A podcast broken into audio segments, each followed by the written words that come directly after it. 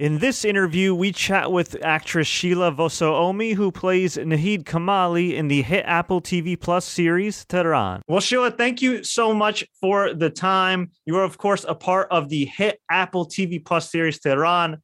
It's been out now for a couple seasons. Season two now in progress. We won't give away any spoilers or anything like that, but can you just talk about this experience for you? You've been in this game for a long time, but just to be a part of a major flagship show like this on a platform that's really kicking it and having momentum. Thank you. I have to pinch myself every day. I feel so grateful. Uh, and I have Apple TV to thank for uh, being in Tehran because that's where um, uh, Shaun and uh, Shaun Toub is uh, the man who plays my husband on the show. I play a character named Nahid Kamali, and Shaun Toub plays my husband Faraz. And uh, he and I were on another Apple TV show called Little America. And uh, we built such great rapport there that when he uh, got Tehran, he's the one who um, uh, told the uh, team of Tehran about me. So I had a chance to audition. I think they were planning on going with another actress in the UK, and I auditioned and I got the part. So I'm assuming that started prior to the pandemic and things shifted once everything started filming.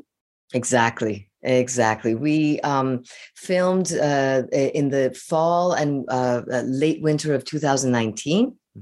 uh, early winter of 2019, and then the pandemic hit, and we didn't go back for season two until um, this uh, 2021, the fall of 2021. And it's wild, right? We normally do. I mean, we've seen like you know some duos before, like The Rock and Kevin Hart, and some other people that tend to be like different films and TV shows productions together. Very rarely do we see an on-screen couple that's also an on-screen couple in another show. So, what's it been like, kind of working with Shaun and you know developing as an actor and and, and your chemistries on screen in these two different shows, both on Apple TV, by the way?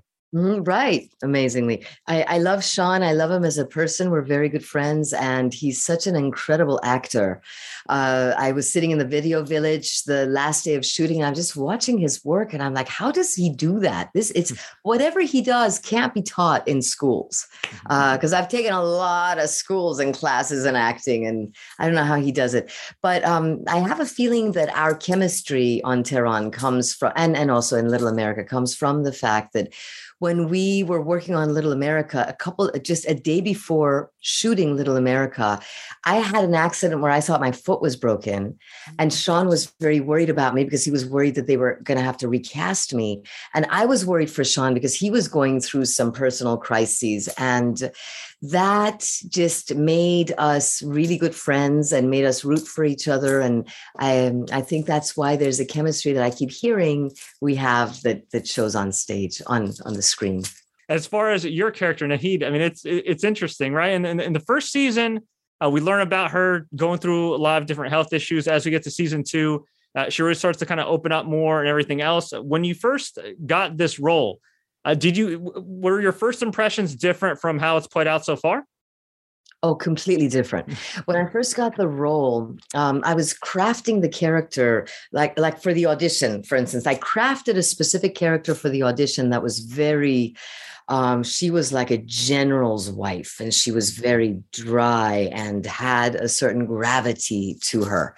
Um, and, and it was very stylized. So I think from that audition, they, uh, they figured, um, that you know I'm I'm a good enough actor to play the role. But uh, when we started filming, Danny Syrkin, the director, who's who's also on the writing team, and, and he's the one who's directed all the episodes, hmm. uh, which is just amazing. Um, he wanted to soften Nahid a little bit. So, from what I uh, crafted with my uh, creative partner Hitoshi Inoue, uh, he coached me, and so we created the character together. And then Danny took over from there. And um, so, this uh, character of Nahid is a collaboration between three people for season two. I don't think there's much of a spoiler. It's out there already. Glenn Close, the legendary Glenn Close, is, is, is, part of, of the show, and she's just so iconic. I'm sure you've gotten plenty of questions about working with her. I'm sure it's a, a joy, but I'll ask you as a, a longtime actress, what have you learned from Glenn just being around her and working with her? There's a certain um, uh, uh stillness that she has that I, uh, and and I have to keep stopping myself from watching her work because it's like oh, you're in this scene with her. Stop looking, stop looking. But there's just a certain stillness she has in her eyes. I think that the most important thing I learned from her though was um, how important it is to play that you could really see that Glenn Close is she plays she she becomes like a a child. Her inner child is very powerful. And she uh, enjoys the process of acting. And that's something that um, you know I work really hard. Um, I, I do a lot of preparatory work. Uh, and and prep work is not fun for me at all. Homework is not fun for me so um, I learned that you're supposed to take it a little softer and play and have fun. That if you're not having fun, you're doing something wrong. And it's really a joy to see Glenn have fun. And um, there's there's like a specific look she gives that she just came up with it right there and she's like oh i'm gonna do this and so it's fun to watch that when you were auditioning and when you just even learned about the role uh, how important was it for you to understand how well that everybody would be represented on the, on the show because obviously it involves some real life politics with with Israel and, and Iran and everything else. But I, I really feel like watching the show as somebody who is Middle Eastern, it's more about the human element, and they really kind of humanize each, each character and show their struggles and everything else. And it just so happens that they're all embroiled in this political situation. So, how important for you was it to make sure that Middle Eastern people and particularly Iranians were represented in a positive light? It was so important that I uh, was ready to not take on the project. It's I, I auditioned for it because my friend Shaun Toub had uh, uh, suggested me, and so it was really important for me to do a good job to make him look good, so that they're not like, "What are you talking about? She's not that good." So, but uh, even though I'd auditioned, I had a feeling that I might get it, but I wasn't sure. It, it uh, I, I, I wouldn't have taken it on if. Um, Iranians were represented in a very negative way at all.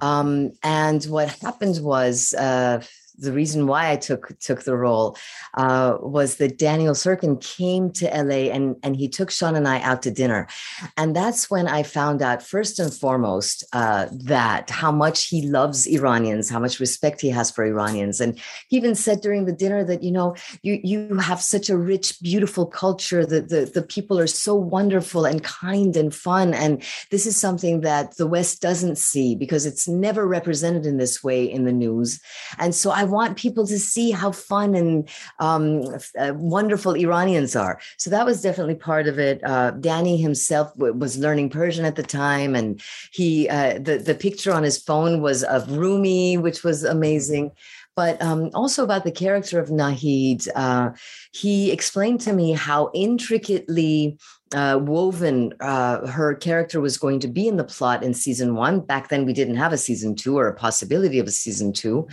Um, but you know, he um, let me know that Nahid wasn't going to be an ornamental wife um, that you see so much of these these wives that are just there to be worried for their husbands, just to show that the husband has a wife that you know uh, that she was a full um, human being, a very interesting human being, and um, and powerful. Definitely, a very dynamic character. And if we're talking about the human element, I mean, for us, I really feel like she kind of humanized him. Like on one hand, you see this guy who's you know, super ruthless and everything, ready to carry out whatever's in front of him. At the same time, you know, he's worrying about his wife, and it's just like an interesting dynamic. It's almost like Jekyll and Hyde, like playing on the screen.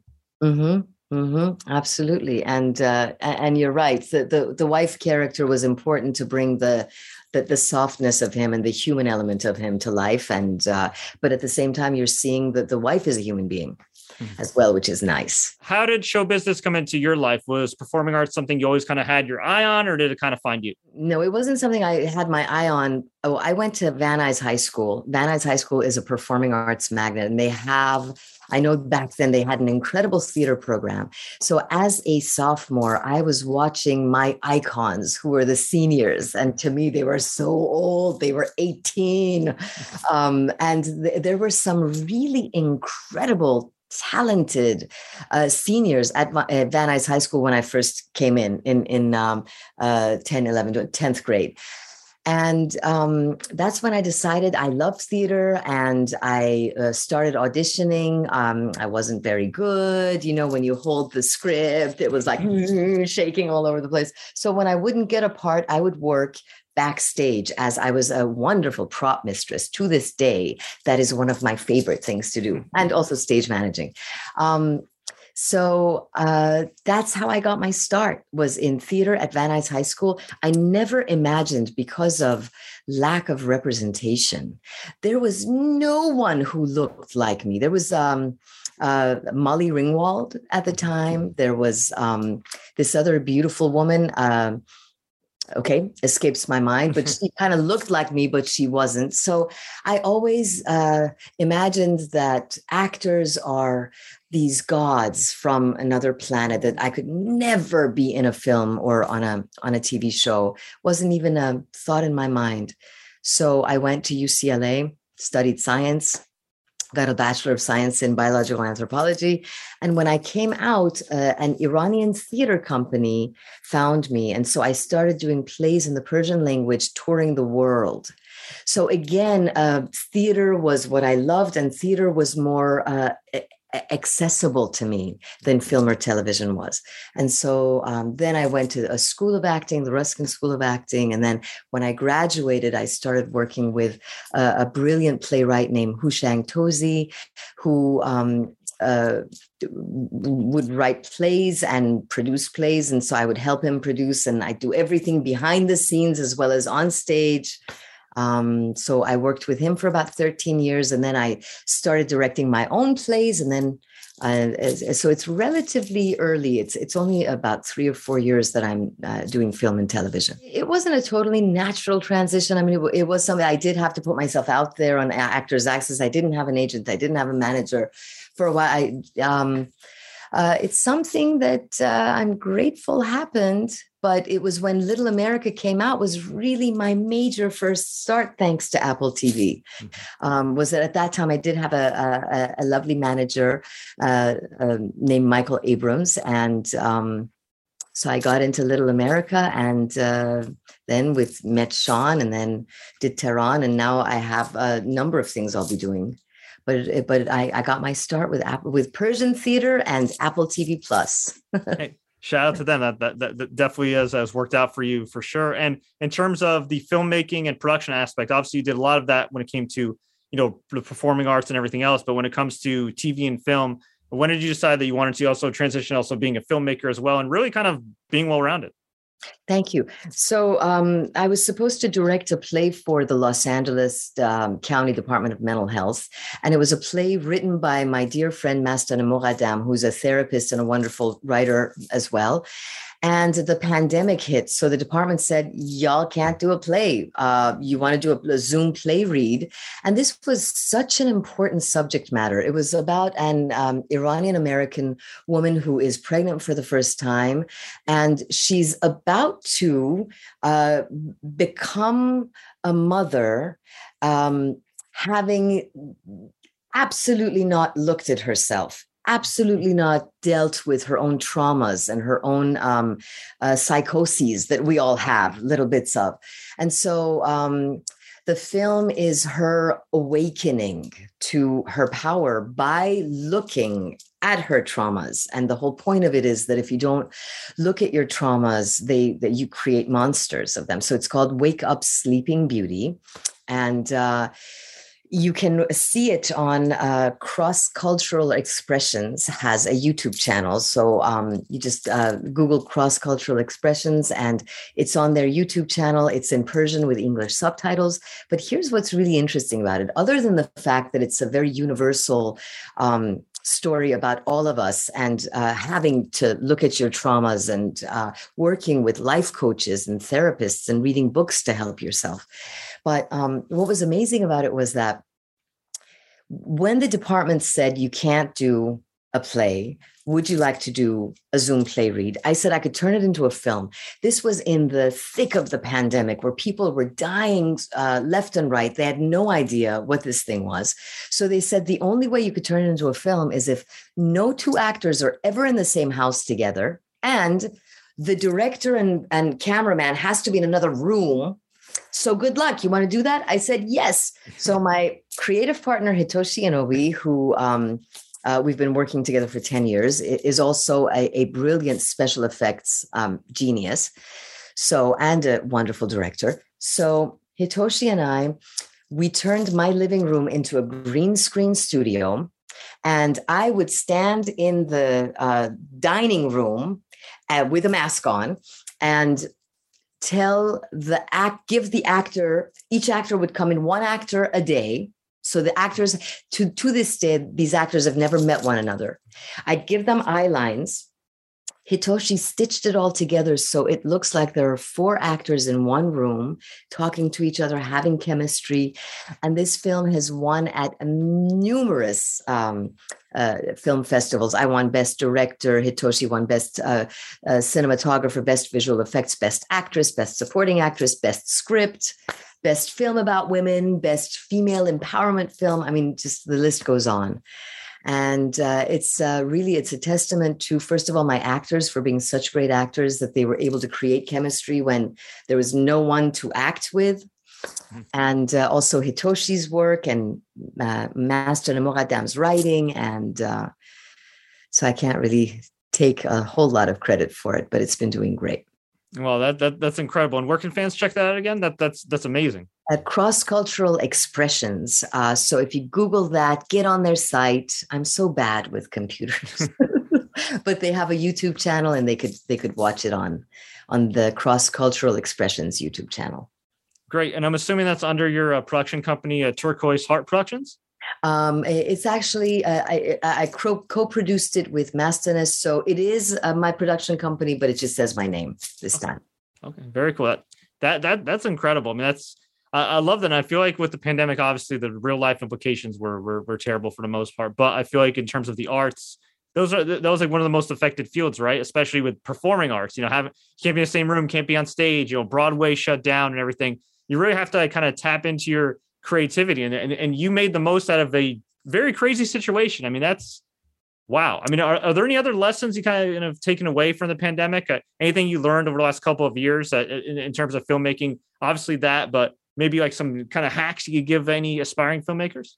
Oh goodness, yeah. I think um, uh, what these situations do is they they force you to rise. They force you to get creative. My my uh, advice to filmmakers is especially these days you've got to just do it yourself. Cameras are so cheap. You could actually use a, a phone to uh, film something. Just film your stories. Just do it. Just do it. And don't worry about what people think. Don't worry about the critics do it for yourself and you will through doing it not only are you adding to storytelling not only are you adding your story to the mix and uh, helping human evolution through your own story but you're also honing your skills as a filmmaker.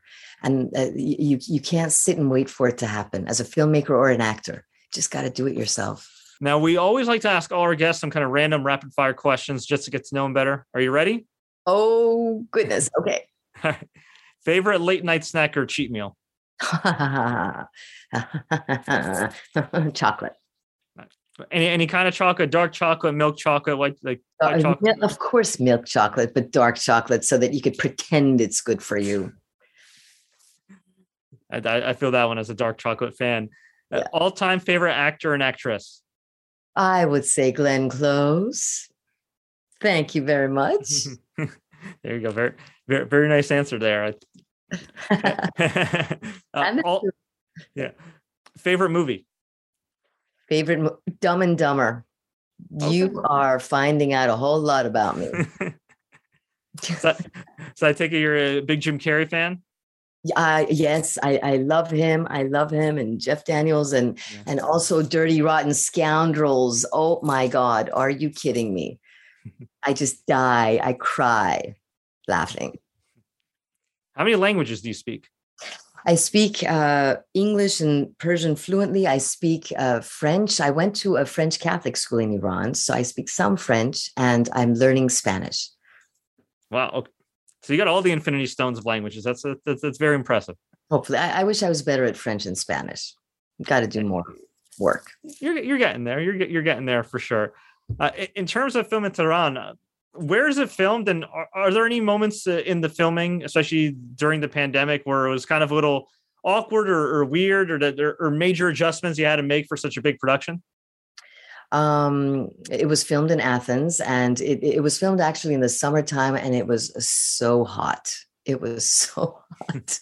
And uh, w- which would have been by the way i'm not complaining i don't ever like to complain about the weather as an actor but this was a specific situation of uh, really uh, a, a, lot of heat and a small space where uh, thanks to apple tv we had a huge crew and no air conditioning. And at one point i had passed out almost. I mean not completely but passed out and the crew was fanning me because i'm also in hijab as you understand. So it was um, there was that. But my favorite time in Athens was when I uh, went to Epidavros, which is this incredible um, amphitheater.